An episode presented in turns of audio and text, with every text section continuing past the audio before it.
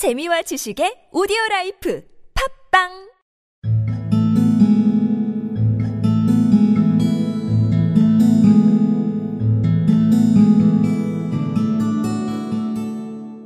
You see, Watson, he explained in the early hours of the morning, as we sat over a glass of whisky and soda in Baker Street, it was perfectly obvious from the first that the only possible object of this rather fantastic business of the advertisement of the League and the copying of the Encyclopaedia must be to get this not over bright pawnbroker out of the way for a number of hours every day.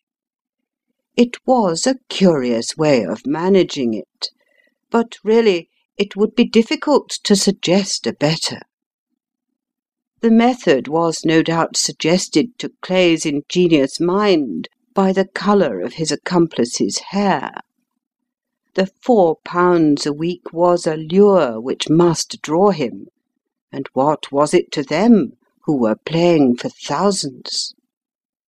They put in the advertisement, one rogue has the temporary office, the other rogue incites the man to apply for it, and together they manage to secure his absence every morning in the week.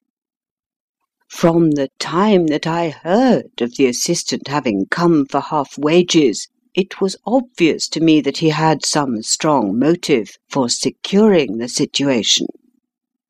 But how could you guess what the motive was? Had there been women in the house, I should have suspected a mere vulgar intrigue. That, however, was out of the question. The man's business was a small one, and there was nothing in his house which could account for such elaborate preparations and such an expenditure as they were at. It must, then, be something out of the house. What could it be?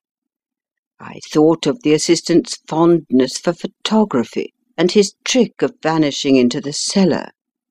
The cellar! There was the end of this tangled clue.